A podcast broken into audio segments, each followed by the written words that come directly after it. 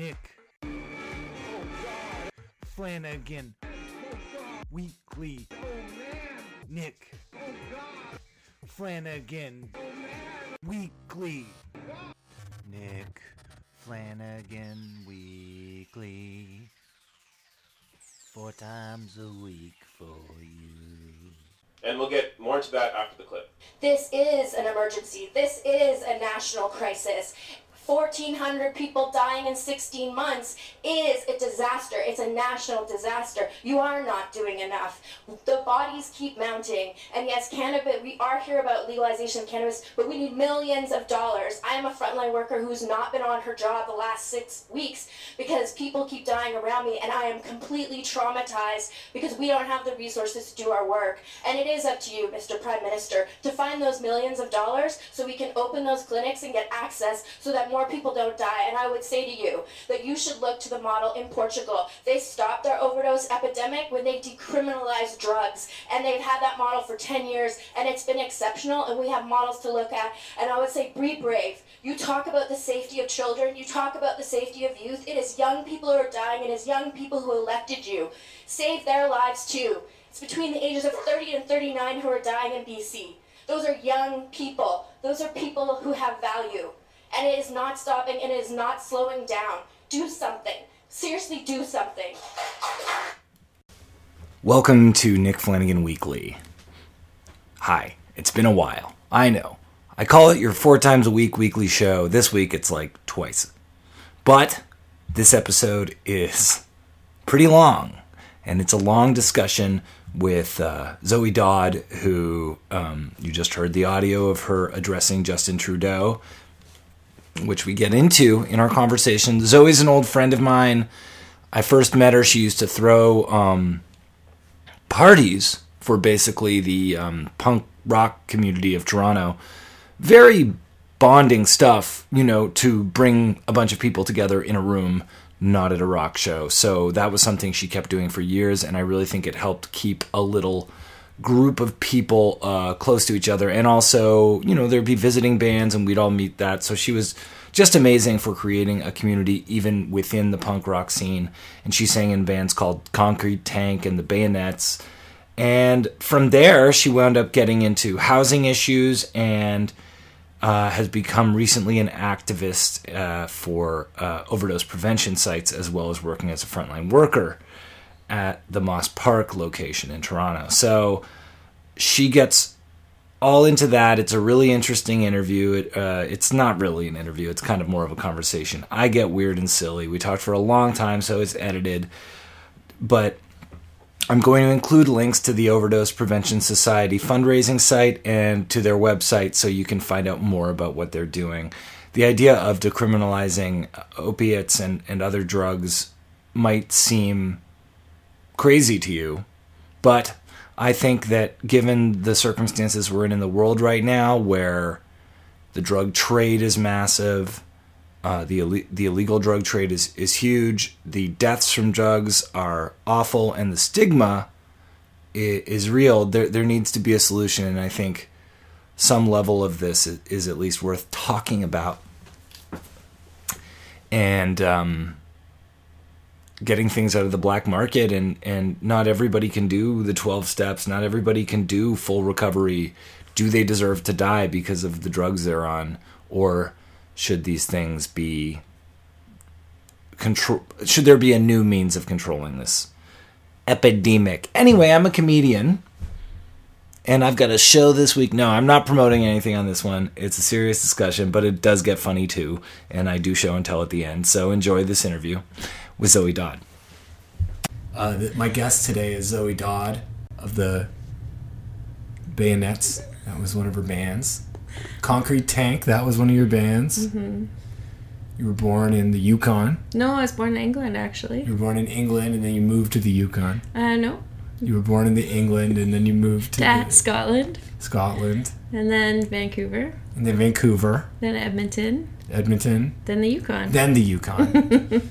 and now you currently are a spokesperson of sorts, I'm a I'm a advocate. I'm an advocate. but yeah. you're also every day. every day. What are you doing every day? Every day I'm doing stuff.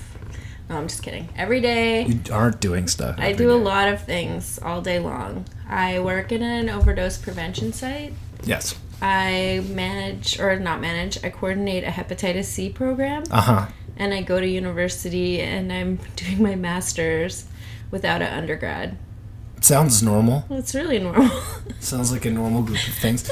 Uh, so, are you involved with the Overdose Prevention Society? yes, I am. Okay, I'm so one of the capacity? co-organizers, and yeah, And in Toronto, that's your main base of doing this, right?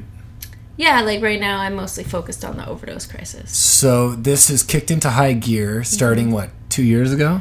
The overdose, like us taking it on and just like being really political, politically active. Yeah, it's been two years, but we'd been doing like it'd been ramping up because the crisis had been ramping up for a while. You might know Zoe from yelling at the Prime Minister of Canada, Justin Trudeau, on television. That was good. Yeah, you did that. That was a historic. That's historical. it was historical. It put. Did, would you did that raise your profile? Do you think? Oh my god, yeah. So many people.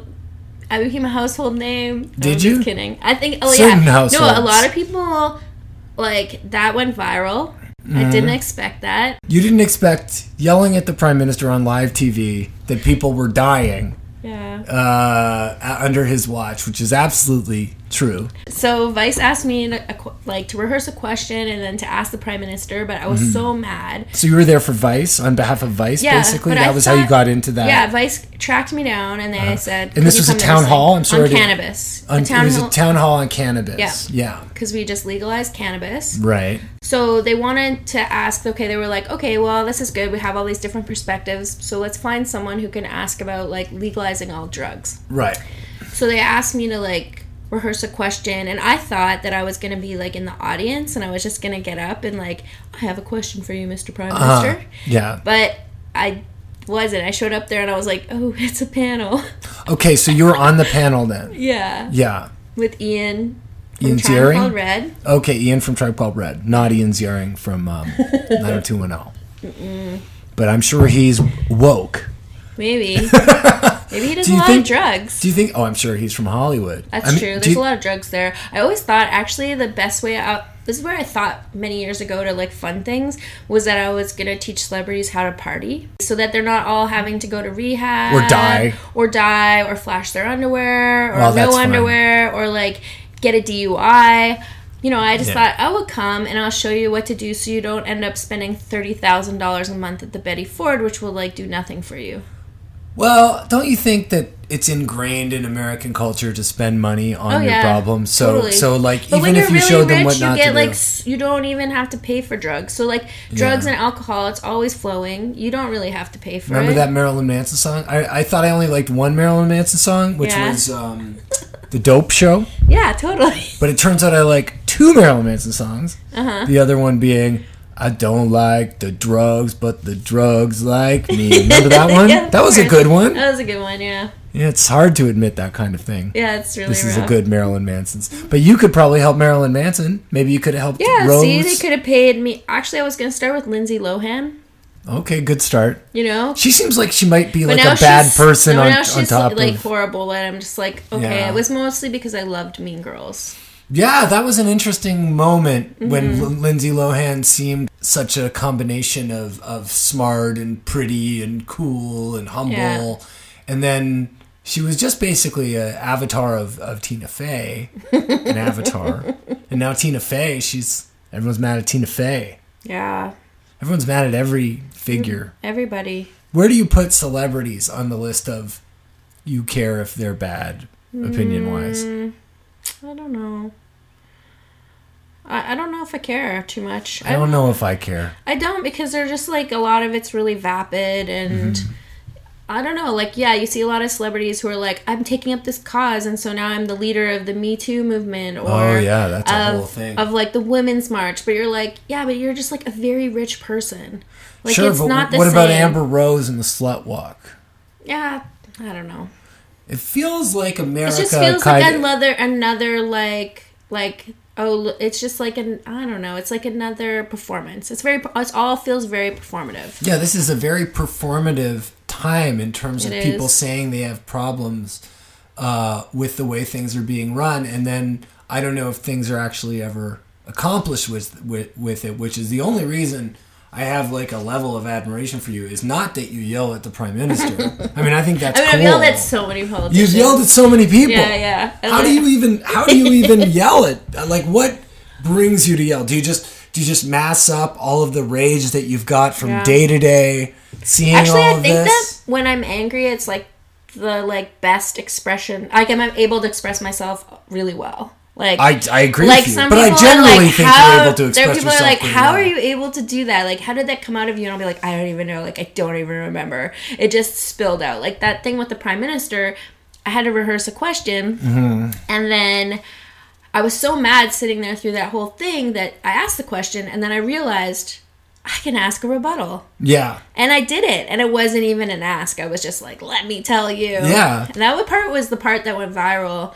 I don't think people didn't really share the beginning part. They shared that part, and um, what did you ask at the beginning? I just asked him if the government was interested interested in legalizing all drugs.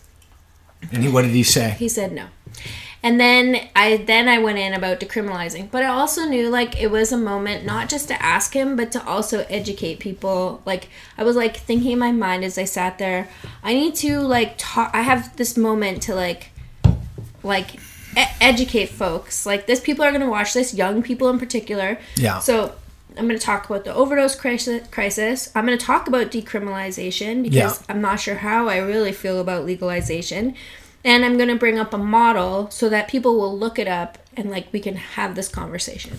Well, that's a bunch of interesting And uh, also the stuff. grief that like workers were facing. frontline workers. face. I mean, that's Yeah. that's kind of what I was getting to when I was talking about you. It's like more than um, advocacy. I think that when you're sort of or advoc- advocacy as well, if, if you're especially if you're sort of uh, authentically speaking Yeah. for people, which generally means either being one of those people or Mm-hmm. having very direct contact and truly like being okay every step of the way this is what i'm gonna i'm saying this is how i feel what do you think what do you think yeah, yeah. yeah um and, and but that's so taxing emotionally but i but Mm-hmm. and but that's what it comes down to in terms of making a difference uh, it seems to me is like if you're not doing that maybe at best you're sort of giving money to help fund that being done Oh yeah, I will take anyone's money. yeah, I gave the last of my money to Daily Bread Food Bank. the other day. Is that a decent one? That's a good Pretty one, good. I think Yeah. they give yeah. yeah. I- Daily Bread. That's good. I mean, I think one people should loaf. give a lot of their money into like causes and activism, like social justice It's movements. tax free. Well, yeah, for so the you get a tax receipt, but I was just gonna say, I think you should give it to the ones who can't get a tax receipt Like because the- they're like the most grassroots. Like Black Lives Matter, like Sure. they're always looking money for for their freedom school, Right, right. and I think what's that's the so Freedom cool. School? It's like educating children about Black history, Black politics, Black liberation. I mean, I think like that's And is this in Canada specifically? no, it's in Canada, in Toronto. Yeah. And I think like that's the kind of things people should invest in. You know, I, um, yes, this um, these people that well, my ex boyfriend and his family, Mm-hmm. um, they started uh, an indigenous school in the seventies. Mm-hmm. yeah. And I think like that's so cool that you did that. That's so important. At the same time, the government's trying to strip you of your culture, like has tried to take away your language and your history and your culture. You were like, yeah, we're starting a school. That school's funded in this city. It's really cool. That's funded here. yeah, and education is like so valuable. Well, that's the thing is that it seems like the only way to really change stuff is if you have a bunch of kids and then you're like, see, this is normal about things. And Yeah, like, yeah. "Ah, it is normal. Yeah. You know? I mean, the city is so cool that over fifty percent of the people are born outside the country. Yeah, that element of, of it is amazing. But then there's this other element that's like very conservative.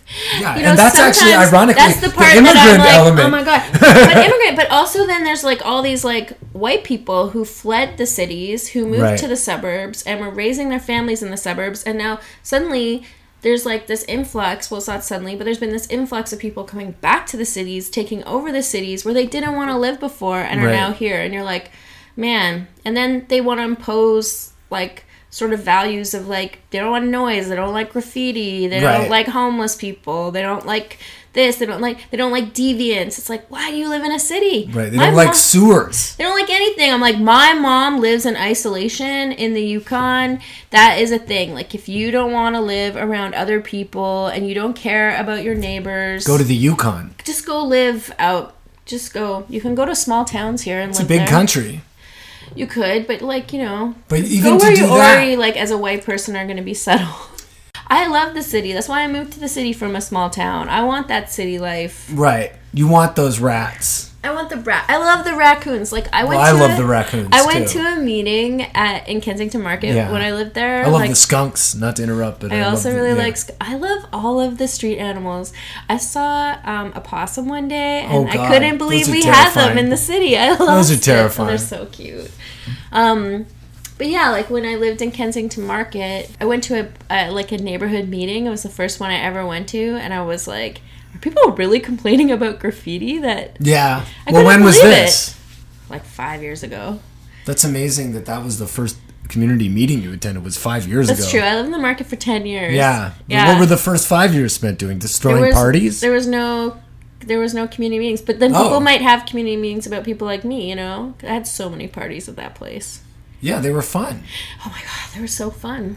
I, I guess all I was saying is like, unless you're doing something actively Yeah. to help something, you just gotta watch how much complaining you do about it. Basically, be and you know, Yeah. and and maybe signal boost, as they say, the people uh, who are saying things that are Mm. they're very aware of. You know, Well, that actually this brings up a point about like what happened after the prime minister thing. People Mm-hmm. wrote me and they said, "Oh, you're really brave." Oh, I couldn't do something like that. Or like there's lots of times people say that to me and I'm like, "Actually, like you you could."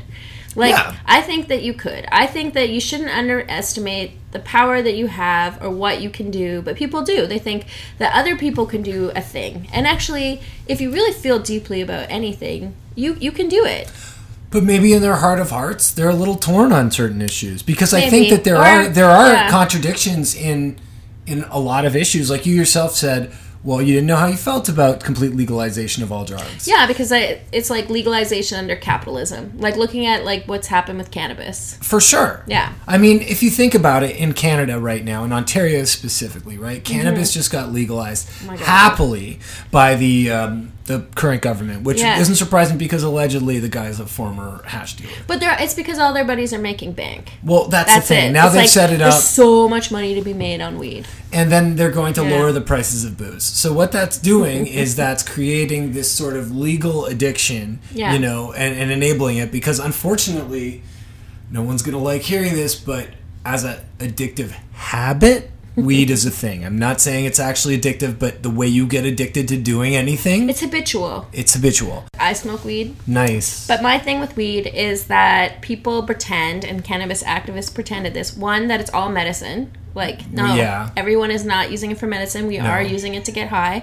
Yeah. And the other thing is that it doesn't fuck you up. And it's like, wait, it does. I know so many people who use stimulants who are like, I could never, I can never smoke weed. It messes me up. Like an edible, oh my god, I am so scared of of, edible. edibles. Yeah. And yet I've they should done, be called inedibles. I've done a lot of because drugs. you shouldn't have them. And I have not been afraid of them as much as I have been afraid of an edible.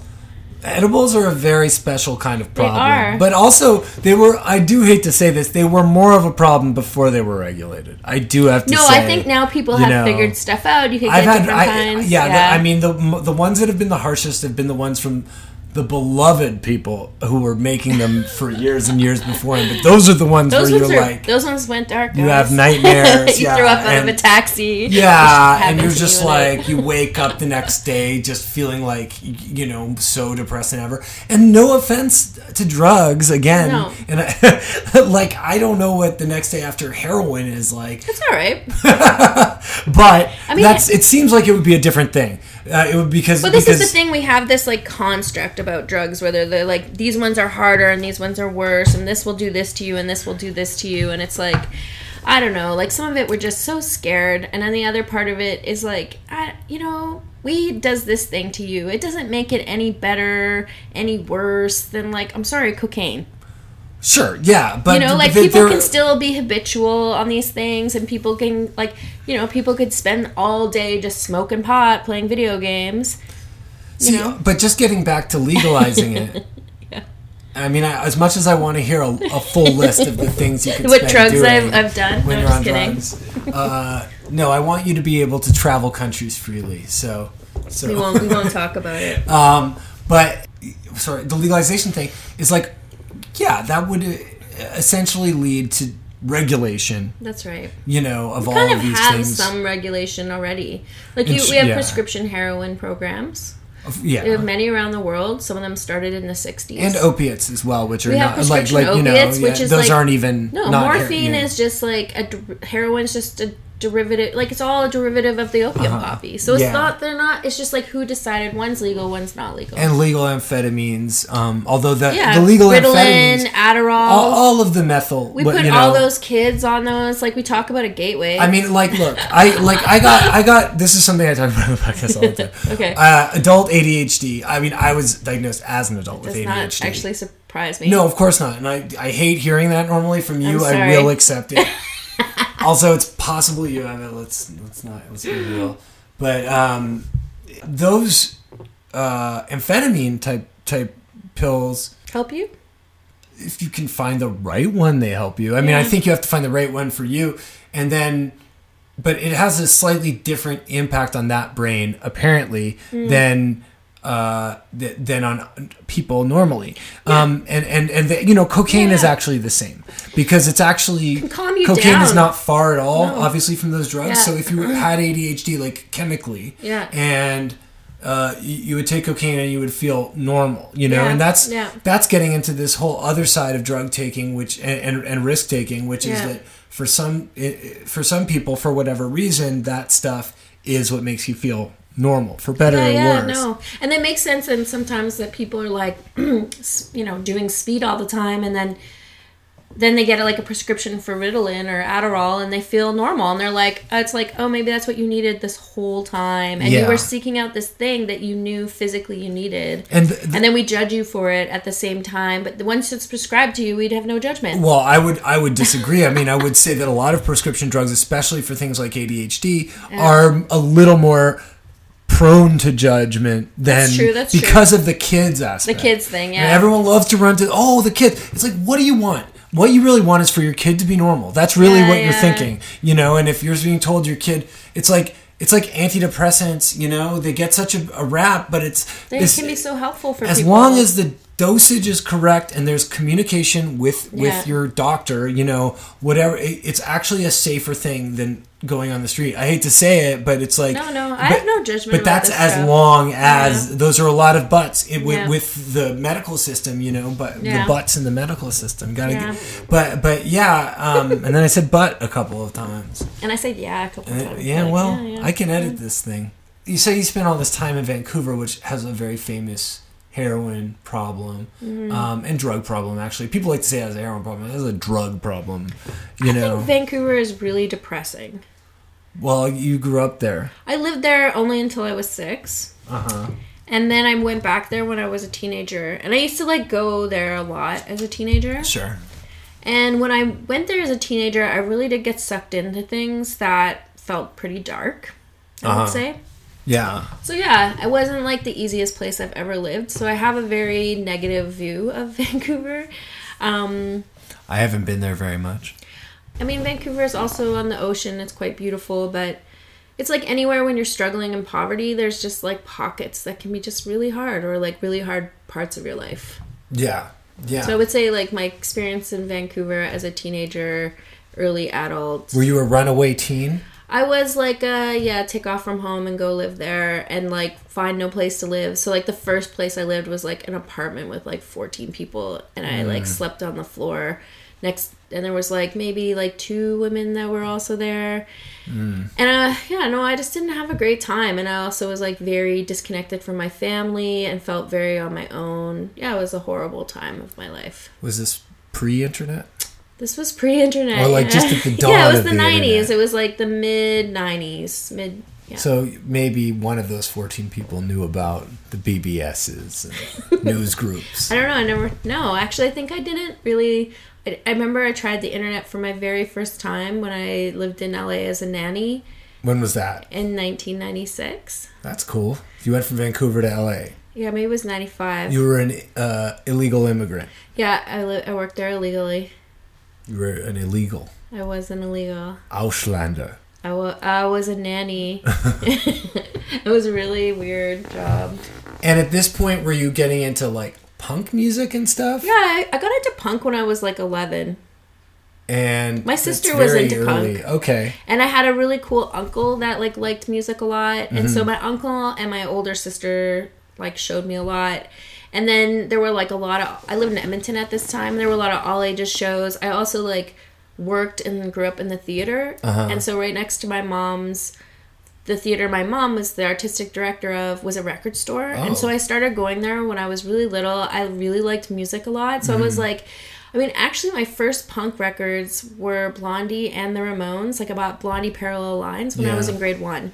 Oh, funny. My parents owned those, so I did see them very early on as well. They owned uh, Parallel Lines, Eat to the Beat, Yeah. and uh, Go- Ramones, uh, Rocket to Russia. Yeah, we, And they we had bought Reckless Eric records. as well. Oh, that's cool. Like, we bought records. My parents had a record collection. My mom was young, right? She was like in her 20s. That's cool. Yeah, so, yeah, I just, I was got really into new That's wave. cool. Your mom was so young. my mom was young but like my mom worked in the theater my mom Yeah. had this like interesting kind of artistic life and Uh-huh. so from that you get subjected to not subjected but you get introduced to a lot that like maybe Uh-huh. other kids don't so like you know when i was nine i went to a pink flamingos party i knew who divine was Right. I sort of did as well, and I don't remember why. I think it was because Yeah. Hairspray was on TV sometimes. Oh yeah, but I, No. I like there was like single like I, you think you're a man but you're only Oh, a boy. that song's the best. I, I bought that record Yeah. at a record store on White Avenue when I was like 10 years old, which D, is so Mm. for me, weird. Divine. Oh yeah, I have like many that Divine single, stuff. singles.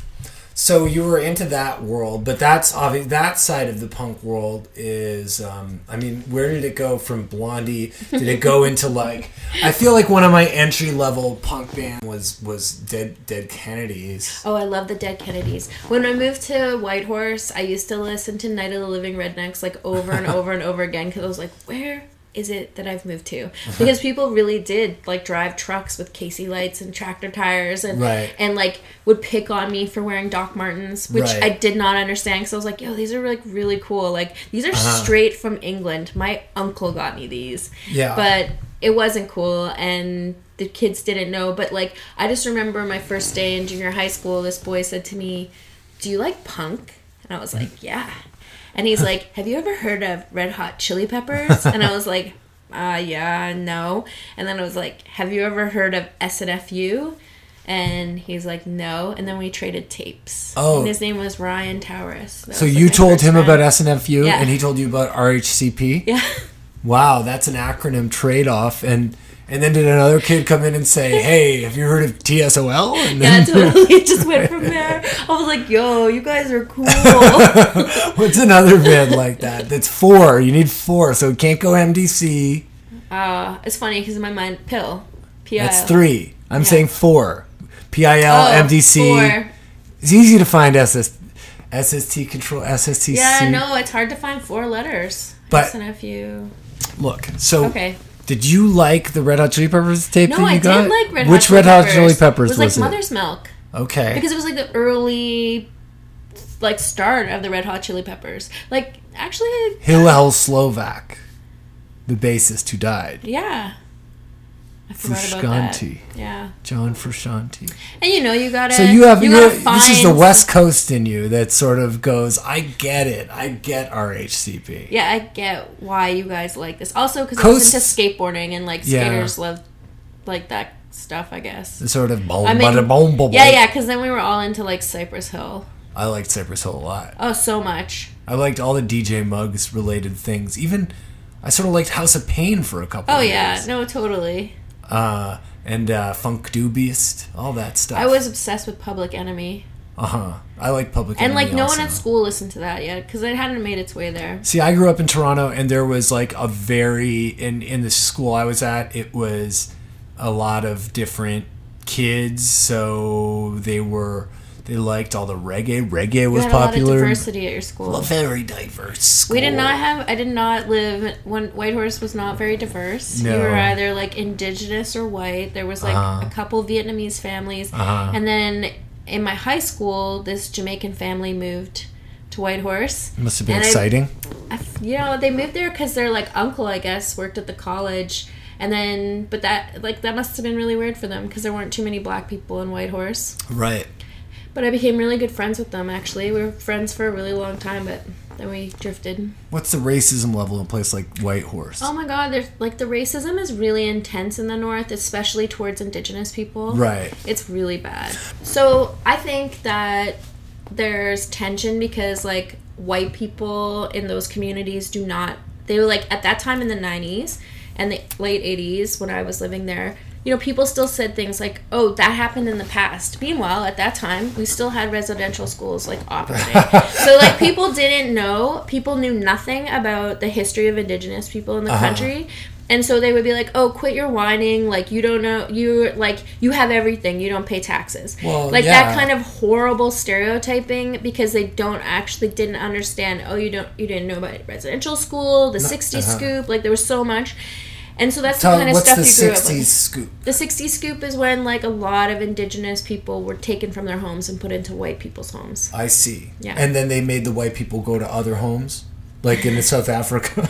Yeah, right. that was a bad joke, Nick. Why? It's a nice time. yeah, was I mean, that's the dream. the dream. I don't know Yeah. if that's a dream. no. Uh, nobody. What do, what do you think of re- revenge? What do I think of revenge? Um, yeah, I, I have done some things that would be considered revengeful that I thought were pretty cool. Okay. And, um, I would say right now I have a nemesis. I, do feel like I've done a few things that have been vengeful. Who is is your nemesis? Uh, like a politician? No, Oh, is it just someone in your industry, like someone who should be a colleague? kind of.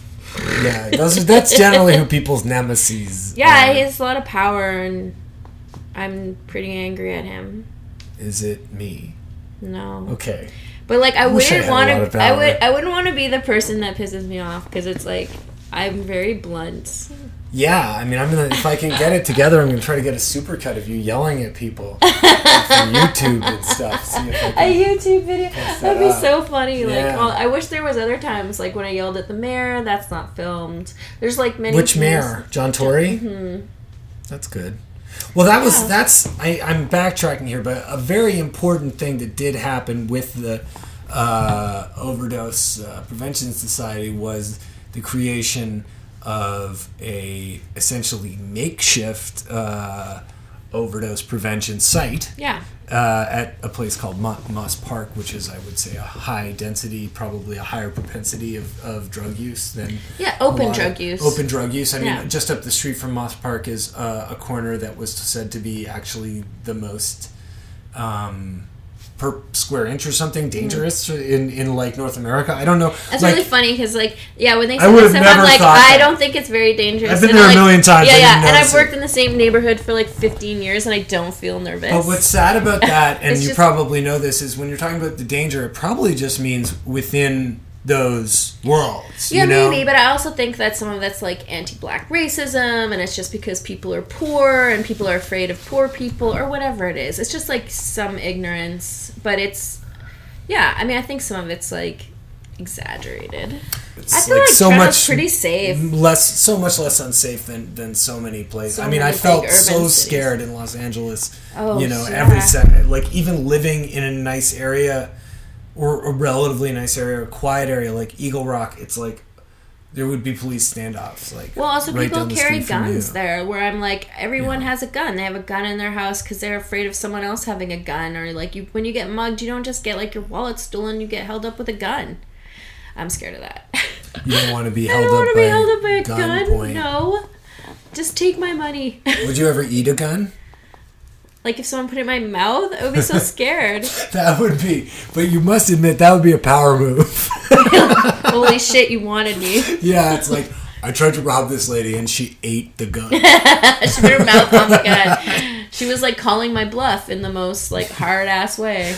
Anyway, just getting back to the uh, creation of a makeshift overdose. Yeah, so that again, like not Which being, would- but not being am- afraid. unsanctioned. I mean, that was what was amazing to me was, you know, you you guys said Oh, how many of you uh, were part of this? Well, initially there wasn't that many of us. Like it was everybody. Though everybody was drawn to doing it because I you can only take so much of like being, especially people who are like providers of like healthcare harm Yeah. reduction. That you were watching this like crisis unfold and all these people dying, right? So Mm-hmm. you know we had 865 people die in Ontario in What year? 2016. 2016. We had That's a ton. 1,265 people die in 2017. Yeah. And then like, you know, the years prior, it just kept going and, and going. and. Yeah, we're we're we're past. We're going to be past the 1,265 What a people. crisis! Yeah, and then like maybe to Americans it might not seem like huge numbers, but, But we are a small 30 million, population. you know. Yeah, it's it's big.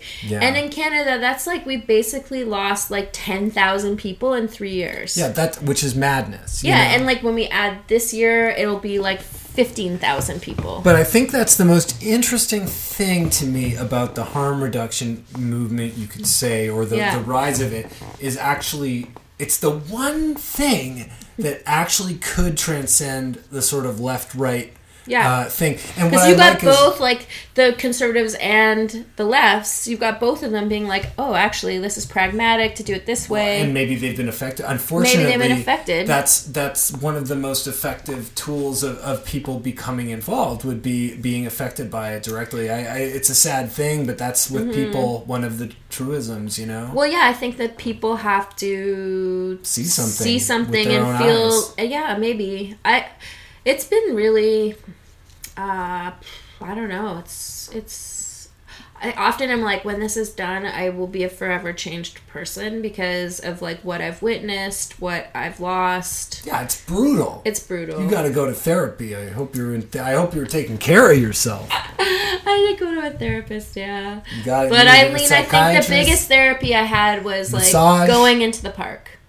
Moss Park. Going into the park and setting up a site with all of these people was like the most healing. I mean, I know it's healing, but you also wound up. I totally have chronicled all of your stuff. You've seen so much death anyway since then. Yeah. And I just feel all of all of that stress is is. Uh, Yeah. yeah, you know, you've got to. You, it, it is your tendency to put uh, Other people scenes first. on your shoulders and communities on your shoulders, and not in a way that feels.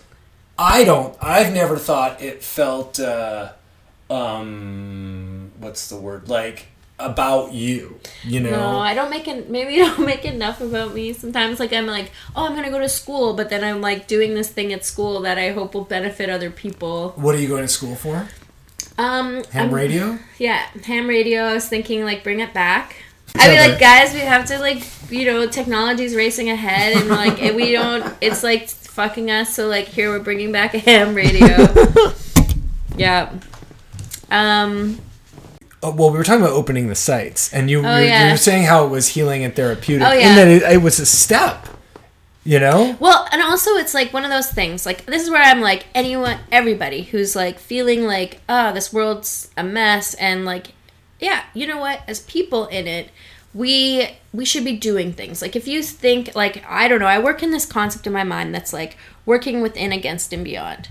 There's so many things in the system that we live in that are pretty good. And like if you could make there's just like but there is so much that's super oppressive. And like here's an example of you know, government watching all these people die, mm-hmm. not caring that they die, not acting on it because they know that the things that they would have to do aren't things that they want to do. Right. Right? So, like decriminalizing drugs, for instance, or mm-hmm. legalizing drugs. It's like the government doesn't really want to do it because drugs and keeping them illegal keeps cops and judges and Industry. lawyers and prisons. It's a huge industry of people and people with status yeah, people with a lot of status in this country like they you know there's lawyers that all they do is deal with drug arrests Uh-huh. that's what they make their money off of so like as if the elite are going to want drugs totally legal yeah, they're going to find a way to make maybe make it regulated and still find ways to criminalize it sort of like cannabis Well, yeah. I mean, the can the cannabis legalization, I think, happened because there was an industry that formed around it.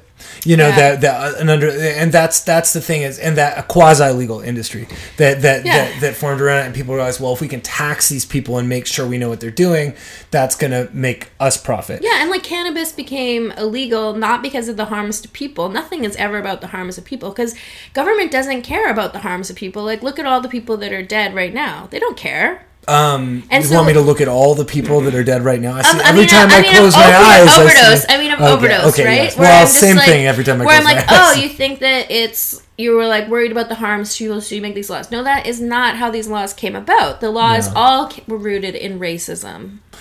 It's all of them, all of them, and it had more to do with industry and labor and controlling labor. So when you say they're rooted, you're talking about drug laws. Drug Why laws. are they rooted in racism? Well, the first drug laws, I would say, are in the Indian Act of 1876. oh, that's very interesting. so that first drug law is about alcohol and the Uh-huh. prohibition of alcohol sales to indigenous people. right. Then the next law is in 1908, which is the Opium Act. Uh-huh. And that that came about because of race riots in Vancouver after the building of Like uh, the railroad. the railroad. Uh-huh. And then the head tax for Chinese people was also imposed. So you had the head tax, you had white workers trashing Chinese businesses and going after them. Uh-huh. And they made all that like and so to go after Chinese workers and to quell these race riots, they created the Opium Act of There's 1908. so many. There's been so many racial. It's uh, there's it, racism in Canada. It's so it's so amazing. This I whole mean, country's built on it. and then you have even take it to the Christie Pitts riot in Toronto in 1933, where it was like the Jewish community versus the sort of very open uh, Nazi Nazi supporters, and and. Uh, I mean, Quebec is really fascinating to me. You can go down that rabbit hole, but Quebec is extra weird because there are people who Oh, have been so- oppressed. Oh, press, except they're, they're French. Like, I'm sorry, the French language, it's colonizers. like, France was still a colonizer. It's just like France and England warred each other. But, Mm-hmm. Yeah. like, this whole, like, French nationalism and Quebec nationalism, it's white supremacy. Right. That's what it is. It's like, oh, we want to protect French culture, French language. You want to protect colonial language, colonial culture. Right. It's gross. It's That's that's very and and they recently voted in a very uh, far right government. Oh right? yeah, and they're like, do not wear religious symbols, except Yeah. for this cross that's in this courthouse right behind us. It's totally fine. I'll tell you, I've been going to some churches lately. It's been nice. I'm not gonna lie. I went to Trinity uh, outside of the I Eaton Centre. That's a lovely church. But I'm always like, St. James why Cathedral churches are so church. ostentatious? Like sometimes I'm Yeah. like, we should turn that into housing for all the poor people. But half the time they do. I mean, in you know, like but they get turned into condos. really. Have you For not seen homeless? some of those? Yeah, for the homeless. Well, that's what they'll be That would soon. be so sick. I mean, someday, you know, when the, I mean, I, I was in. Give uh, up your land. No one goes to church. Have you actually gone and seen who goes there? You really just need. Oh, the phone's going. You guys still have a landline. You have several landlines. going back to the church, right? Like, not that many people go to church. Mm-hmm. Uh-huh. And then how much money does it cost to, like, heat a church? And, like, it's so ostentatious. It's so in your face about the amount of money and, like, what the church was built on in this country. Yeah. Like, you know what? You just need a house for your congregation or a small hall. I just do uh-huh. not believe that you're fitting, like, thousands of people in here. But you know the one at Trinity, the Trinity one. They, Yeah. I saw their listing. They, they every every Tuesday of every month they have a homeless memorial. I mean, it yeah, seems that's like pretty nice. But, if- you, you know, you that know, church is okay. Yeah, they seem like one of the. I mean, the they're decent, all and that's not to even do that big decent a things, church. but they have like a very. Um, they all have a dark history in this country, and so I have a lot of hatred towards like Well, the, the United Church, the Anglican Church, yeah. the Catholic Church, and how Unitarian. the uni- like I don't know the, I don't know their history, but like sure, The But, Church, You know anything, any churches that were out there being super duper missionary and like just you know destroying people's lives by thinking they were superior. Like I'm not into it. I mean, it's it's an interesting thing, and then you have these sects of Christianity who, so like. I was talking to someone who was a heroin addict, and he said the most help he received when he was trying to get clean were from Christian was from Christian people. Well, you mean like know? the Salvation Army? I no, I, he didn't say the Salvation Army. Because, I'm not like- trying to get you to like, launch into an no, anti-Salvation I'm not. Army. I'm not going thing. to. No, it's like- fine. I don't think they'll sue me. but I mean, let's- you know, like lots of people say, yeah, Christianity helped them, whatever, Uh-huh. right? But like, if you go to treatment, yeah, right?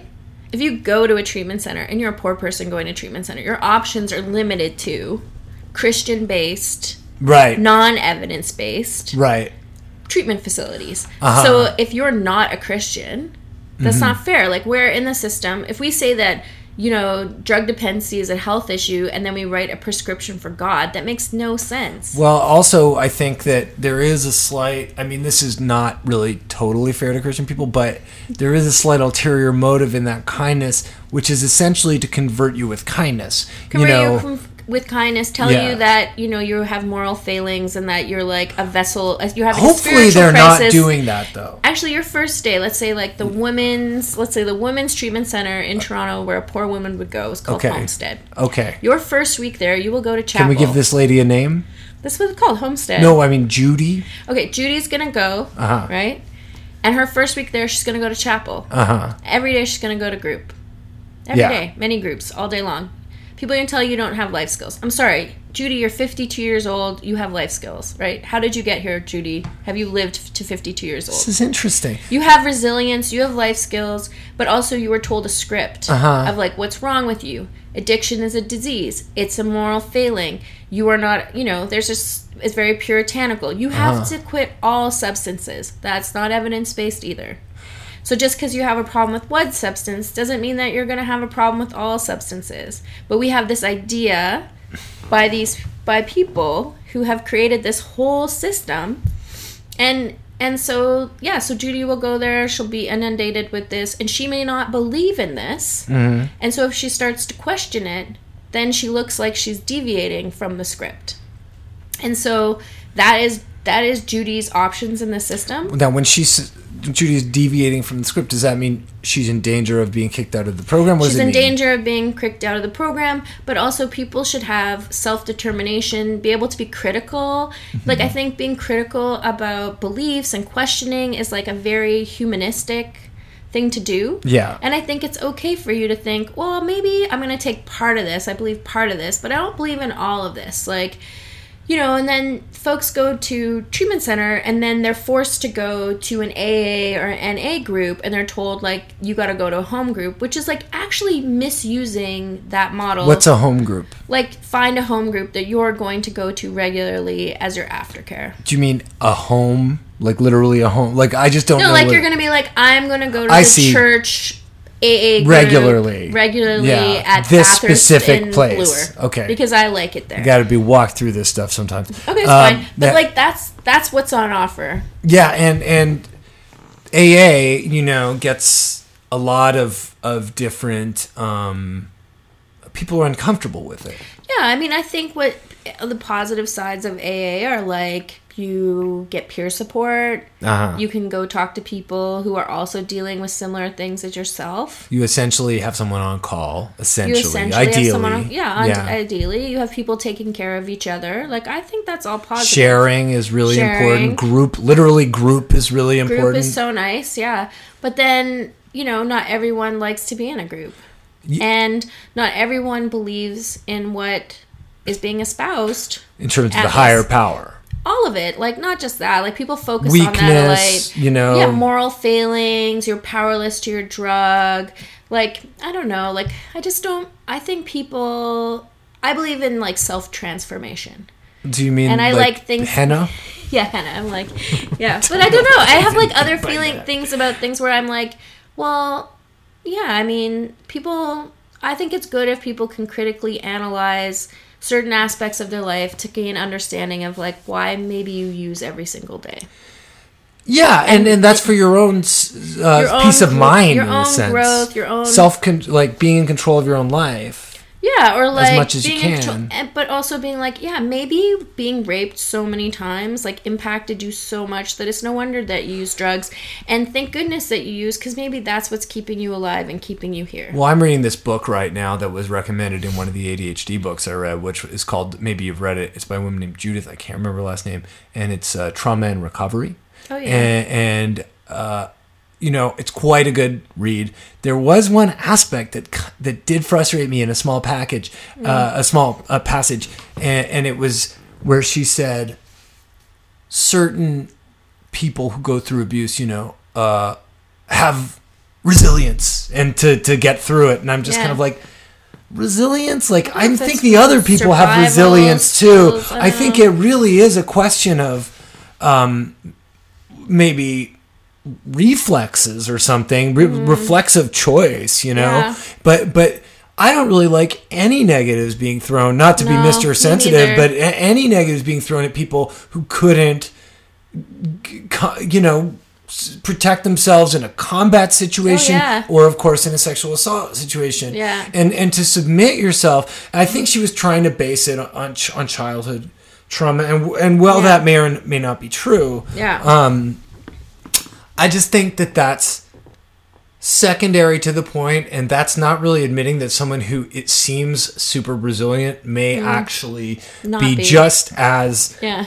uh, have that potential to crumble in or Yeah. make you know not just not succeed in a moment. Yeah. And I think I don't know. I think it's all bull. I think I think it is. I- I, just, I yeah, and even the thing about like, well, your sub, like the big thing now is like substance use and the ways you know when it's habitual and people have issues with relating to it. Um, you know, it's hard. It's like, is your issue related to the drugs, or is your issue actually that you're poor and that you're homeless and that you know maybe if these if you had all those basic needs met maybe that wouldn't this wouldn't be an issue or maybe the issue is like actually criminalization uh-huh. yeah, and shame and like the fact that what you do is criminalized so like you have to participate in in in situations that can lead to a lot of horrible things. And so one of the things that all these experts talk about is childhood abuse. Yeah. and it's like wait okay yeah there is trauma that happens to children and young people. That's Mm-hmm. real but you know what also happens to people is that they live all these lives as adults and traumatic events happen to them then too. Because it's the human experience. And this is the thing is like we live in a society that pummels people it puts people into peril we live in isolation we're sides of other. getting punched by Rocky. freaking wheel like yeah. you know it's like Rats peop- in a cage, in a despite of our rage. totally You know, But you know, there's a reason we uh, we want to diagnose everything, which is a, like a very convenient way to not have to blame like the government or the system we live in Mm-hmm. for the problems that people have to take on in the world. I also think that the the sheer magnitude of certain countries' populations is completely overwhelming, and if we gave it too much thought, like we'd be so stressed out. Because essentially, you know, not to to get it into this sort of policy thing, but uh, what I mean, I do want to get it there, and it's just the idea of a socialized um, hybrid where there's you know some level of participation in, in global capitalism because that's essentially unavoidable at, At this point in time, at this yes. point but within the country a lot of socialized services and a lot of effort to keep people warm and safe you know and unfortunately in the case of most of europe to also shove a lot of people into sort of housing together and other them but uh, you know uh, it, it's like trying to emulate that in a place like North America, like the U.S.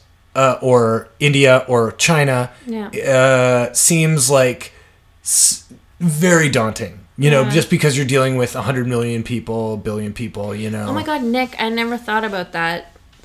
really? I don't know. I mean, I would think that Because no wonder like that's overwhelming to you because I hadn't thought about like the sheer size of places. yeah, that's the thing. So it's like Norway is like as like- big as Canada. That's why I think it's a shame that Canada isn't more socialized. Oh, yeah, because being right next to the U.S., we could be such an example and of it's a it shame functioning. that so many people are so hateful that or like so many people don't believe that we should be taking care of each other and sometimes when i see things that people say i'm like please don't drive your car on a road. Don't send your kid to school. Don't ever go to a hospital then. If you really think that you live in some sort of isolated utopia that isn't connected to everybody else or that you don't benefit from some social program uh-huh. because you do. Like there's so many of them and that they've just been under cuts and you know austerity and neoliberalism since the 80s has like taken full hold of people's mindsets and it's like this is not working yeah, I mean, it seems No like it's ben- it's like, tapering off. aren't and- gonna benefit here I mean, what, what I'm kind of thinking is that, you know, to whatever extent, you know, communism has led to these pseudo communist dictatorships that wound Yeah. up essentially proving that straight pure communism probably isn't the best way to go.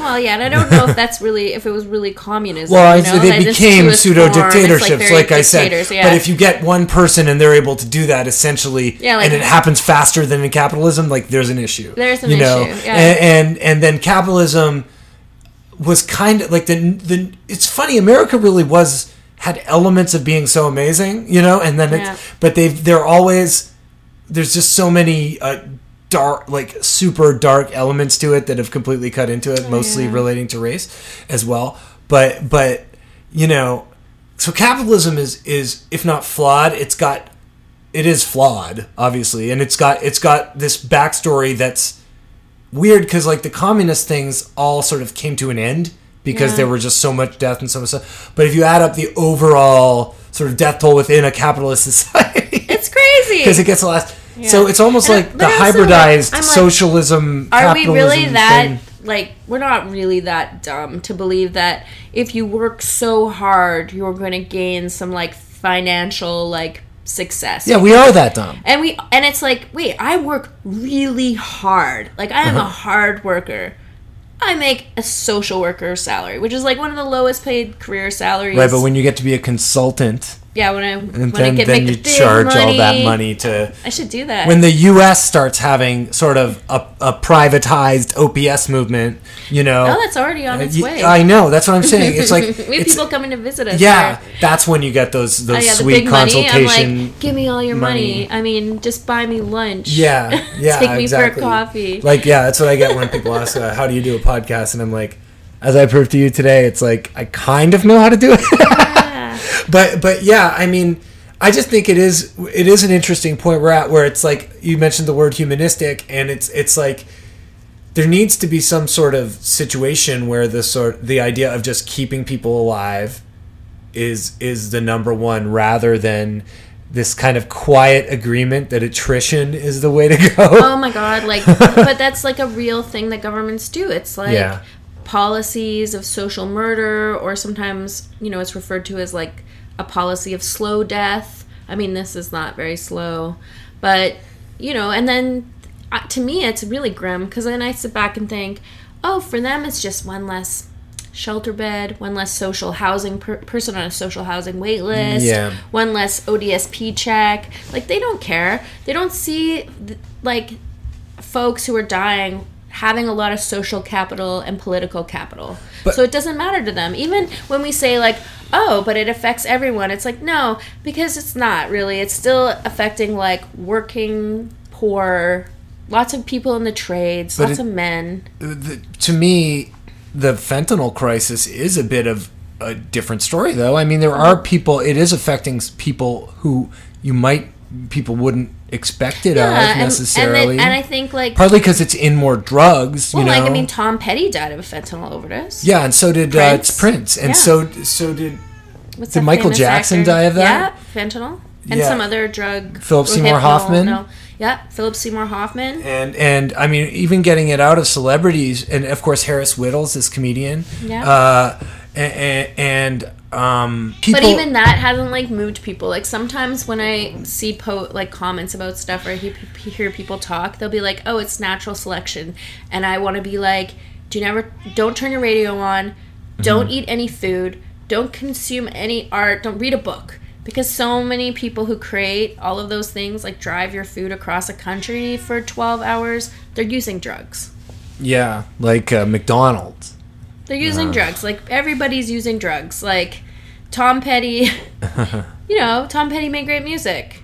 Yeah, but I mean, Prince. I you know ultimately I think that entertainers are you know to to the culture they're almost disposable. Yeah, I mean, know, people so- totally they eat them up and dispose Yeah. of them. They don't give them any privacy. Yeah, They- and, they and some of them like are making less money than they think. Yeah, you know, yeah. and, or they've just spent their money poorly. or they spend their money poorly, or and, and I think that um, on on the other hand, there is sometimes heartlessness can come from your own trauma and as a means of coping with that. Absolutely, You yeah. Some so- of the people that are so the harshest can a- be people with experience. a lack it, of yeah. empathy could have to do with like if you're brought like Trump is a great example because Yeah. his or and Doug Ford is also a great example. These are both people who had brothers who died because of sub essentially because of maybe not Rob Ford didn't die of a substance uh, issue, but I think that it certainly didn't hinder Yeah, it yeah. didn't hin- hinder his, the substance abuse didn't didn't help the cancer probably any Yeah, maybe, who you know and, and and Trump's brother was an alcoholic who who died and he Hmm. He, he hasn't drank all his life you know Right. so so I, I, I think that there is a, a level of what we view as heartlessness that has to do with being hurt feeling hurt by this situation Mm-hmm. and and that justification is why you know you seem heartless and i'm not saying that's No, it's an interesting way to look at it. Yeah. I mean, because to, to me, it's like we're at this insane point that we've almost always been at as a society, but it's like really becoming obvious where it's like 51 49, you know, Yeah. F- uh, to whatever extent, you know? Yeah. And, and, and um, because in, in Ontario, where, you know, Rob, Doug Ford, this conservative victory happened, can't, Toronto has more people, but its votes are worth less. You Yeah, know? so, because we and have- it's, we don't have- proportional representation. Which is like thing. wild that like I get it, but it's pretty frustrating. it's really You know? unfair. It's like majority of people live here. I mean, at the same time, you can't have the rest of a country or rest of an area feeling like they might not be tended to. You know, that's Yeah. not a good feeling. But But also then we can't feel like we're not tended to, which is that the opposite. 5149, you Yeah, know, like yeah.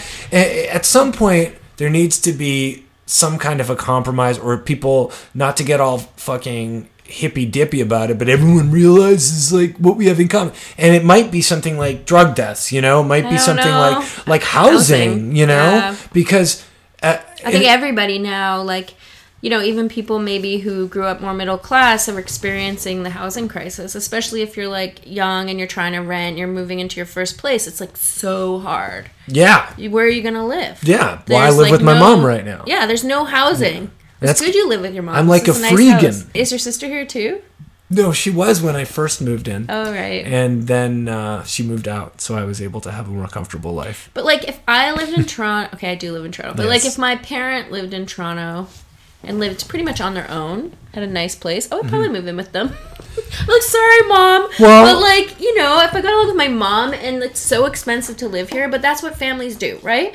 Like it is a cultural thing. There's lots of families culturally that never move away from each other. Well, yeah. They live together. It's a very Western culture I mean, it's thing. capitalist. It's capitalist. because it's because it's about independence and, and financial prosperity. Exactly. You know, and yeah. and then it also becomes about having two kids and and yeah, like you know moving, that building your own. you know. but then people do that and they still have their parents live with. You know, they all live together and everyone's taking care of each other and raising each right other. tenement tenement style living. It's nice. I mean, I mean, probably annoying if you have to live with that and you don't like your parents, but Well, that's it. Is like you but know. maybe you just like love your family so much because you grow up with that value. Well, that was what was funny was co- being in LA and still being in a very good situation in LA, considering again my income. But but uh, I w- I came here and I was just like, okay, so now I'm back and I live in this like the perfect neighborhood, you know, in a city I know really well, mm-hmm. in this nice house with a cat. Like this is so lucky and Yeah. and what do I maybe I shouldn't need to do anything more with my life and this is just the rest of it. yeah, well, there's this like again, like maybe you're just like living against the grain because there's like such a pressure to be like work live working it the other way. I actually really do want to I really do want to Move. do other No, I don't really actually want to move right now, but I do want to like s- succeed at something. Some or maybe I am. You are. I am You're doing your alive. thing. I am doing my thing. That's good. This is my thing. this is my thing. Um, uh, so much to talk about. It's getting kind of late, right? Should I go back to the sites? How did you guys organize the Moss Park site? Yeah, so you know, a lot of us are in the Toronto Harm Reduction Alliance, and we would meet regularly, like every month. And you know, it's one of those things where you're like, "Oh, I hate being in meetings, and we don't do anything." But then suddenly we are like presented with the thing that like we could do. you know? Uh-huh. Uh-huh. So we went to a meeting with the mayor, and actually, all this stuff is escalating, right? Because this Mm-hmm. was happening last summer, and there was like a rash of deaths that the police reported, and Yeah. like, you, ne- you didn't hear a public health report. You know, it was like the police reporting it. Then, but like a year prior, two years prior, we were always holding events, like talking to the media, trying to get attention to the issue, watching everything escalate, losing our coworkers, Right. losing friends, losing people that we're working with and Uh-huh. And um, and just feeling like this really slow process. And so, supervised consumption sites were already Uh, getting ready to come here. They were starting. They were starting. Yeah. They were like supposed to be open, but there was so much holdup with the province, like with the provincial government. They were sort of dicking around with the funding and slowing things down, and the federal government was slow at giving people their exemptions. Just bureaucracy. Uh huh. And um, Which is pretty much the a death sentence for anyone who's an addict. Well, it's a death sentence for anyone who's in a poisoning crisis, right? Yeah. Because this is like this is what it is. It's really abnormal. Like people use drugs and people will overdose. That happens, but this is like very abnormal. This is like this is like a rising death toll from people using a drug that has taken over the drug market. So why is it? Wh- why is is street fentanyl still Here, killing people? I mean, whose intent is to kill the users? It doesn't I mean, this really is the seem thing like that never a. made any sense. Like Yeah. when it first came on, and it, and people were dying from it or overdosing all the time. It's Uh-huh. like I just wanted to like beg drug dealers to get it together. Could you just like figure out how to? You okay? If you're gonna go with fentanyl, Uh-huh. that's the drug we're gonna have. Can you just not? Mix it with like a whole bunch of analogs of fentanyl. Could you just stick to one? Uh-huh.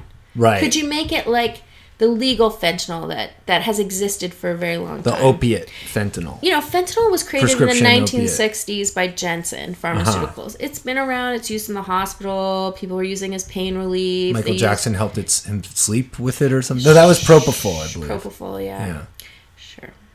But um, what's being created is, is synthetic, and it really is like driven by like the drug war itself, and like you, you know, here's a thing: When you say the drug war, you mean the war on drugs? the war on drugs. So you've got like, you know, borders and security and police and this trillion dollar war Uh-huh. that continues.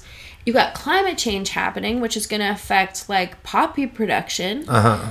And you've got people figuring out how to make synthetic drugs. Uh-huh. And synthetic drugs, you know, you can it's cheaper. You can you can actually get fentanyl over the border without it being detected. So that you don't need as much as you would heroin. There's just so many things. So at first it was like being introduced into heroin and you know, it would just be bulked in the heroin and, and people were dying from that because they didn't know that it was in their heroin and it was stronger. And then fentanyl slowly just started to take right over, and you couldn't get any heroin, and now all you can get on the street is fentanyl. And at the same time, the government started cracking down on prescribing practices, kicking all these people off their prescription medication, which is a safe supply. So a methadone kind of prescription, no, I mean like or if even you a had a prescription fentanyl. for painkillers that I you- see. you know, and then Whether it's suddenly you don't have Vicodin any- or- or- Percocets or Oxycet. I, I or- hate the class two thing or whatever with uh, prescriptions in Canada, where it's like, oh, you're on, you, you know, you get prescribed, uh, you, you know, uh, morphine or no Klonopin, and people are like, people yeah. are like, hmm, I have to, I, you know, I have to get like your, I have to call your doctor or something, know. You, you know, yeah, it's really stigmatizing to people. yeah, yeah. So yeah, so yeah, so here we are in this like escalated crisis, and um, it's a like a poisoning of people, and so so we opened the site. We just we went to a mayor's meeting, and it sounded like the mayor did what they weren't going to do anything, and we kept asking people to call a public health emergency, and we knew that in Vancouver they'd open overdose prevention sites. Uh-huh. They put up a tent right behind Insite, and so we thought like, why not put tents in a park? People had talked about it for over a year to do it, and then we just did. The climate was right that like we thought we could convince the media and the general public and the police that we should be able to do it. Well, it seems like the, the support for some level of decriminalization, at least of heroin, you know, and uh, uh, is uh, or opiates, is um, It's there. higher.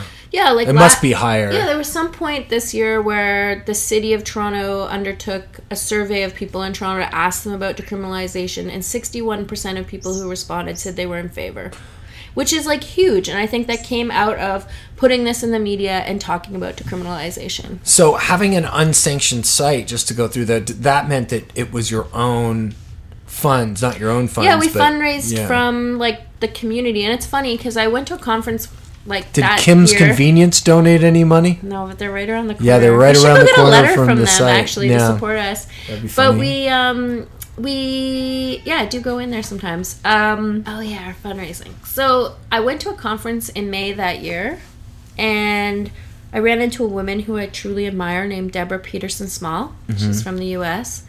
and she said, "Why don't we get the community to fund our resistance?" Uh huh. And I was like, yeah, right. Like, people aren't going to give us money for stuff. And she said, no, they do. Think about how much money people spend on a coffee or two coffees a day. People could fund our resistance. And. And then, you know, and then in the summertime when we set up the GoFundMe, when Leigh Chapman asked me if we should do it, I was like, yeah, why not? Like, let's see what we can get. And at first it was like, oh my God, guys, we have $2,000. Uh-huh. I thought that was amazing, but Yeah. really, we fundraised like now we probably fundraised like two hundred and fifty thousand dollars. It's amazing. We ran that site for a year unsanctioned in the park. We reversed two hundred and fifty-one overdoses. Yeah. we saved so many people's lives. We also like prevented so many more, and we connected with people who are incredibly vulnerable. And we like taught people how to prevent overdoses, talked to them about what they were using, found out what was actually on the streets and what people were using, went and got mm-hmm. drugs tested. Talked to people about what it was they were ingesting and why they were having such weird reactions to them. Uh-huh. And we taught a workforce how to like work in an overdose prevention site and supervised injection site, which we'd never had before.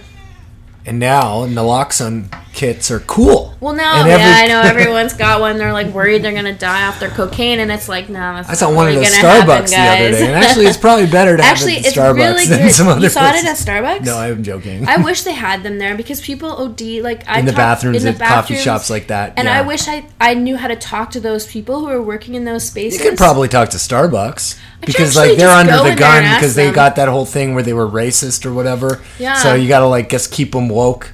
But also, are we working it out, or are we just like, is this the eternal No, struggle? I think it's working out. Honestly, I think when you are like you're being called out, people are yelling at each other. There is some serious processing going on, and Uh-huh. people ha- and like maybe it's hard for people to hear, and it maybe it feels like it's gone too far. But there is some processing that's happened, and there is some shit that's really changed in our culture Uh-huh. because people have one been forced to not be dinosaurs right. and two, you know, have to be accepting Yeah. and stop being so ignorant. But also, like, I do appreciate all the calling out of white, white supremacy. Sure. I really appreciate the like the dialogue and the like forcing people to change. what is the way to win people over to these kinds of beliefs? I thought about this. Yeah. Okay. The left. Let's say people who have more socialist maybe views. Yeah. um what have we built? What are we building here? You know there is no movement of thought that's different. We don't we're in a reactive position all the time. We're reacting to this we're reacting to this person we're reacting to this thing. But really what what ideas have we put forward? It's like when people say i was at some forum the other day and people said young people are alienated that's why they don't vote. And i'm like that's not true. They're not that they're alienated it's that you don't speak to them. You also they also feel like I think a lot of them are like, this is a really oppressive system. Why should I bother engaging in something? And why should I vote for people who are going to oppress me Right. and not care about me anyway? So why should I participate in this thing? I mean, they've figured it. I think a lot of young people figured it out that it's like a giant scam. Uh huh. And so I think, but the the problem is, is that we don't have another position put forward. So there's, so the, to me, I like, it's like opening the site in the park. It's like, you know, this is a demonstration that people can just take things on themselves and show how you can just do something. And like, yeah, we opened that site. It made a few more sites have to be opened right away. Uh-huh. And now there are 20 sites in the whole of the province of Ontario when there were only plans to have three or four or five. Now there's 20 because for me what i'm interested in in the world i'm interested in the politics i'm interested in are the ones that people put forward uh, like not a, yeah like a platform just something Yeah. why i can't stand the ndp most of the time Yeah, the new Democratic Party for anyone listening in Anchorage, Alaska. uh, I can't. St- I I think that there was this really. They've always been the also rans, the third party in Canada, but never came anywhere close to winning fe- federally. Uh, they're sort of viewed as this sort of half-assed conscience, but in, they've had a lot of periods of time where they had a great social Yeah. conscience, and they put people's they you know they. I think that if you hadn't had them, you wouldn't probably have had free Healthcare. healthcare lasting as long as it did. Absolutely. And now, once Obama won, essentially, and once Obama came in the picture, they sort of started doing this really half-hearted move into the center. Yeah, they're Uh, very much like and they're so lost, No, you know, and they're It's- that. This is where I'm like, oh, I wish there was like another party, or I just wish that they would be true to being socialist or on the left or whatever it is. I don't care what you I want mean, to call the some of political are, but, ideology, and they're like, also so smug about Oh, about yeah. their their you know so-called humanist positions when in fact the assumption that other that everybody wants this or the majority of people want this and so you shouldn't be smug you should be like how can we get here how do we know? get here how do we talk about it how do we educate people you know like when thinking about like getting people interested in the overdose crisis i think one of the things is we were like we're not making this a left or right issue. Yeah. This isn't about that. This is about just saying like this is about people. Yeah. people are dying. We live in a system that should be taking care of each other. Mm-hmm. let's talk about that as people. And like for me that's a politic that i like. And i want and i wish that we would shift to that instead of being in a reactive position. I think hopefully we get there I agree too, and I can tell you're trying to get out of this entire podcast with a big thing, but I still have one more one more question, and then show and tell. oh my god okay. But uh, the other question would be just about um, this thing that happened where initially uh, you, you were kind of waiting with bated breath once once the new conservative government came in in Ontario to see whether the sites would in fact remain legal and funded. And I'm correct right Yeah, so yeah, far yeah. and and um, the premier Doug Ford had on record said that under his over his dead body Yeah. would would would these be legal but of course it turned out he is just a populist through and through and he said that to people so that they would vote for him and then as soon as he had the chance in order to placate people half paying attention to the OPS issue, he said, no, the sites will remain open, but there are many catches to this, right? yeah we're rebranding it so it doesn't look like what it is D- stupid. Yeah, and they put it on. They put this like they did this whole review, and meanwhile we're in this like, Dress it up. dress it up. We put it. We're in this crisis, and it's like you know what? This is just one intervention. This is a band aid in a very huge gaping wound. Where we need to deal with all the other issues Yeah. around this crisis. We are in a housing crisis. Like I tried to get a bed in a, in a shelter for two men today, and every single shelter, every 24 hour drop in with just like a mat on the floor is full. Eh, yeah, I eh. sent those guys out in the cold. I gave them TTC, and I said like, I'm really sorry. It was six o'clock at night. That was it. It's really cold today. And now it is really cold and people are dying, and it, in a way, is a death sentence in to leave people on the streets. In more than a way, Well, it is a and yeah, sentence. then people say like, "Oh, well, you just need to not pull in up the your long term, in the short term. You're just lazy. You're like this." Actually, these are all like a lot of people. Who, they don't have boots. They don't they have, don't have straps on their boots. But they, but they do. They Have straps. They don't want to live like this. This course. is not a situation they want to be in. But we live in a city that is so expensive, and it's becoming increasingly harder to find a place to live. If you don't have good credit, if you've, you know, there's just so many things. Well, and neighborhoods that have been traditionally low income are adding uh, condos, and and sometimes they might be making some effort to make it help keep mixed income, I guess. But that would only be if you held their foot deeply feet deeply to the fire. And I could think Regent Park seems like it's kind of like that. No, Regent Park is like sort of, but not really. They made all these promises and then they didn't actually put back Right. all the social housing units they were supposed to. And then, like, you know, they were, I work in Regent, right? Yeah. And they were like selling new condos after the redevelopment where it was just like white people on the signage in a like a predominantly, na- like a neighborhood that's predominantly people of color. Yeah, it's like a very heavily Muslim neighborhood. Yeah, and- Muslim, it's black, it's brown, it's like really diverse. Yeah, And indigenous people as well. yeah, there's a lot of there's like indigenous organizations around Yeah. there. Yeah, so It's quite a vibrant area. I love It- It's quite there. a cool area. just to give you a sense of like how busy it is where I work. Like we supervised 1,865 injections last Mm-hmm. month. We had t- over 2,500 visits to the site. Wow. And we like do a lot of supporting people of like referrals and like have lots of things going on at the space. Like we have like an indigenous healing circle. We have like a woman's drop in. We have a Hep C treatment support group. Like there's just like so many things happening and you know, we are an essential service. But yeah, we're also in a hamster wheel of hell, and we also have no idea if our application will go through. And the whole purpose of building an op- this site model was about making something nimble, could be temporary while you deal with the crisis, um, doesn't have to be permanent. But you know, now we're probably going to be permanent. I hope that we get to stay. Well, but what are the next steps on top of uh, a site? You know, in terms of issues that you said housing. Housing, would it also well, now the health? government's going after like people on disability Uh-huh. and redefining that. Could see lots of people kicked off disability supports who it is not easy to get on disability. No matter what people say, they'll always say, "Well, I know someone." Yeah. But honestly, I've helped people fill out disability for like 15 years of my career, and it is not easy to get on disability supports. It's hard. Is it a lot of money that you get? You get like 1200 Yeah, that's what I thought. It was not not not an which affordable. may cover your rent if you're lucky. And to me, another frustrating thing is the definition of market price in the city. Oh my God. Because I was told that this city has one in four people live in poverty, apparently, Yeah, or at least are at the poverty line. Yeah. And like maybe there are people like me who have a support system where it's like, okay, technically poverty, but like, you know, and that's lucky. But then a lot of them aren't, you know, and and so uh, if that's the truth, first of Yeah. all, that means transportation should be free. Transportation should be free. At least not? public transit.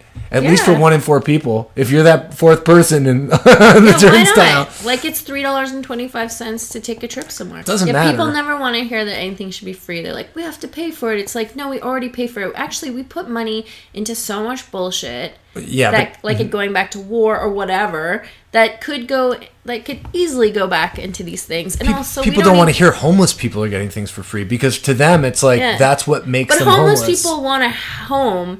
But like free. I work, yeah, right, for free. You know, I work with so many people who are like, I just really want a place to live, and they cannot. Like, where can you rent anything when you have no money? So okay, my second question for that would be I know there's so much. It's not my second question. Okay. Is uh the um what about the idea of trying to get people back into the workplace? How where is that as a priority with this kind of thing? Should it be a priority? Well, I mean, I think okay. Look, if you were stranded on an island, what's the first thing you would do? I would want to have Bowie, um, Low. I would want to have You're like, okay, Steely I Dan, you're like, Aja. and I thought about the the food I would eat. Smith and Wesson to Shining, and Okay, then anyway, but Desert you would Island build album. a shelter. Yes, you build a shelter. So your first, if your basic needs aren't getting met, like, how do you, how do you, like, it's hard to be homeless because right now it's not like you could just stay in one shelter for a long period of time and like get on your feet. It's like you get kicked around, like you might get like not be able to stay in one place and then you can't get a bed and then you end up in a respite which is like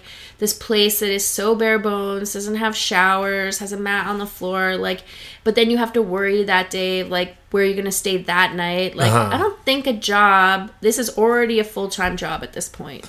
And- but, but of just trying to survive if you have some level of PTSD, if you've had like trauma after trauma in your life, big or small, and then it's uh, how are you going to get back into the, in the workplace? Possibly ever. You know, I or mean, like how are we not traumatizing you more well, that's And true. that's it. Like, I mean, now you're you're going in through that in the, the, the shelter system. Yeah. and I, but it's like, how would you not? I mean, it would take years before I, and I think that sometimes the the amount of time it takes to help people in a in a serious sense is also Yeah. daunting for people because they're just like, how would But the we system? pay so much money for all of these workers, for all of these shelter beds, for all of this stuff, and you're like, this money, like we're, we make all these assumptions. Okay, this homeless person is going to need support. It's like actually, if they just had housing, they might not need anybody. Yeah. They might not need you at all.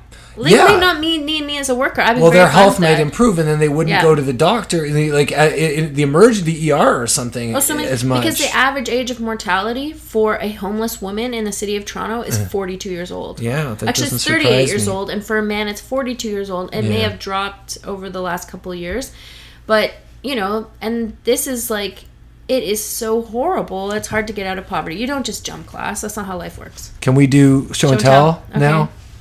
Okay, so this is What is this? it's tape. It's Janis tape. Joplin, greatest hits, Janis Joplin's greatest hits. What do you think about Janis Joplin? Another person who died really young. victim of The drug war. the drug. War. I don't think she was really a victim of the drug. celebrity excessiveness. I think she was more of a victim. I think she of, had a pretty- of pain or something. Yeah, but I also think she had like a pretty interesting life. It's not all grim. She died young.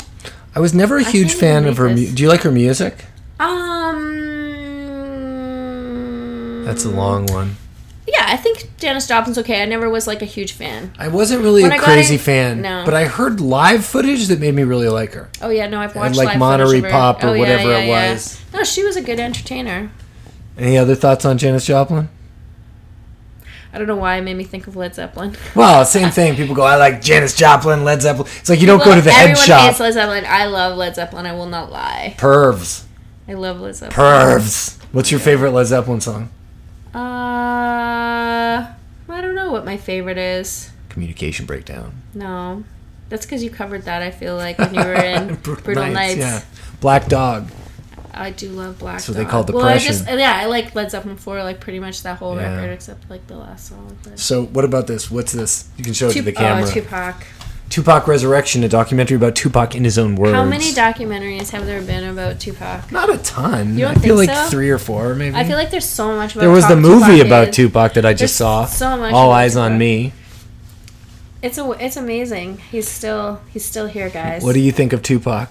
I thought he was really handsome when I was younger. I had a crush on him, Mm-hmm. and I I loved him in the film with Janet Jackson. Oh, uh, Poetic Justice. Yeah, I liked his nose ring. He yeah, it was cool. He had a nose ring. It's hot. Yeah. I thought he was so hot.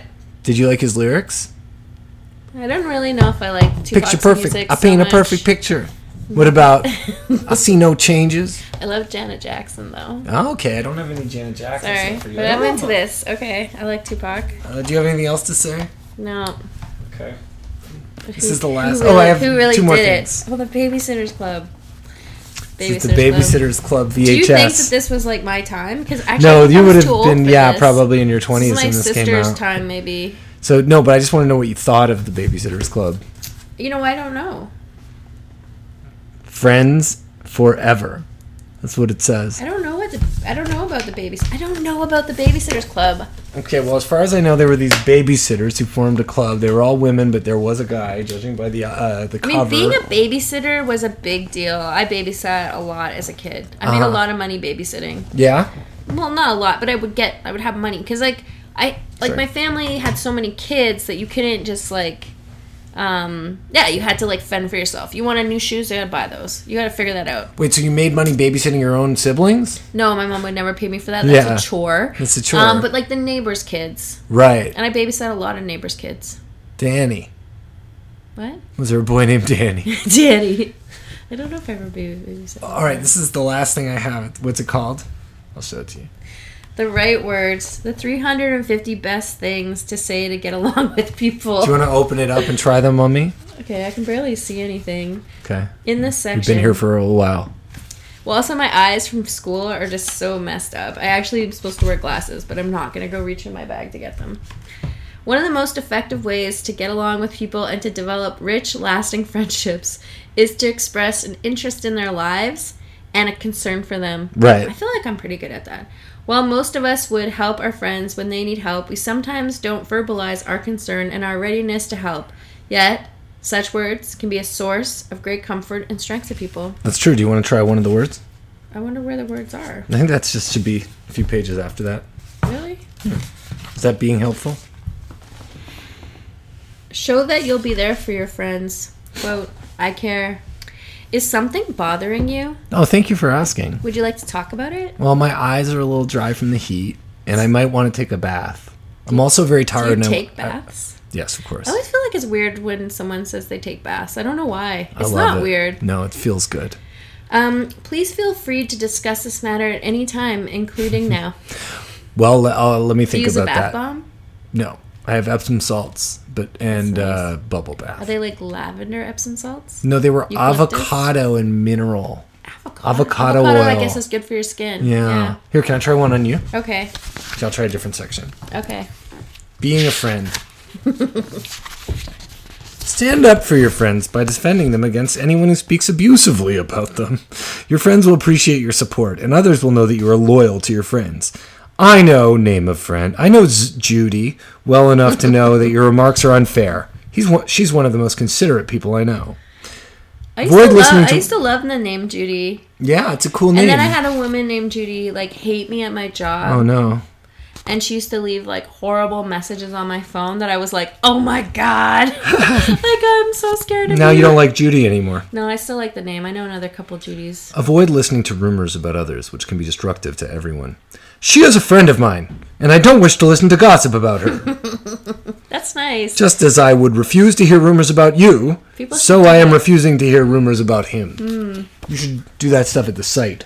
When people like, come up to you and they're like, Skelly, I saw Skelly hanging. I do actually tell people to tone it down. yeah, that's good. Because I know that, that that street culture is all about that, like, neighborhood watch shit, you know? Oh Like, yeah, but I like, saw this like guy street over there. But then he workers came out of get prison. involved too, and I'm like, yo, yo, yo, yo, yo. Stay Well, how out of much? How stay out of much? How much is there a mixture of people working there who were on the street and Oh people? yeah, some yeah. still are. You know, Yeah. like there's still people who are like part of communities that work in spaces, which is cool actually. But like that's a particular challenge because you got to have different boundaries. You don't Yeah. get to leave this stuff. You start to have a little bit more power. Yeah. Well, Zoe, thank you so much for coming. Thanks. I hope that was fun. Do you have anything you want to say? it was fun when we were in bands together. Flanagan Weekly. Nick. Flanagan Weekly. Nick. Flanagan Weekly. Four times a week for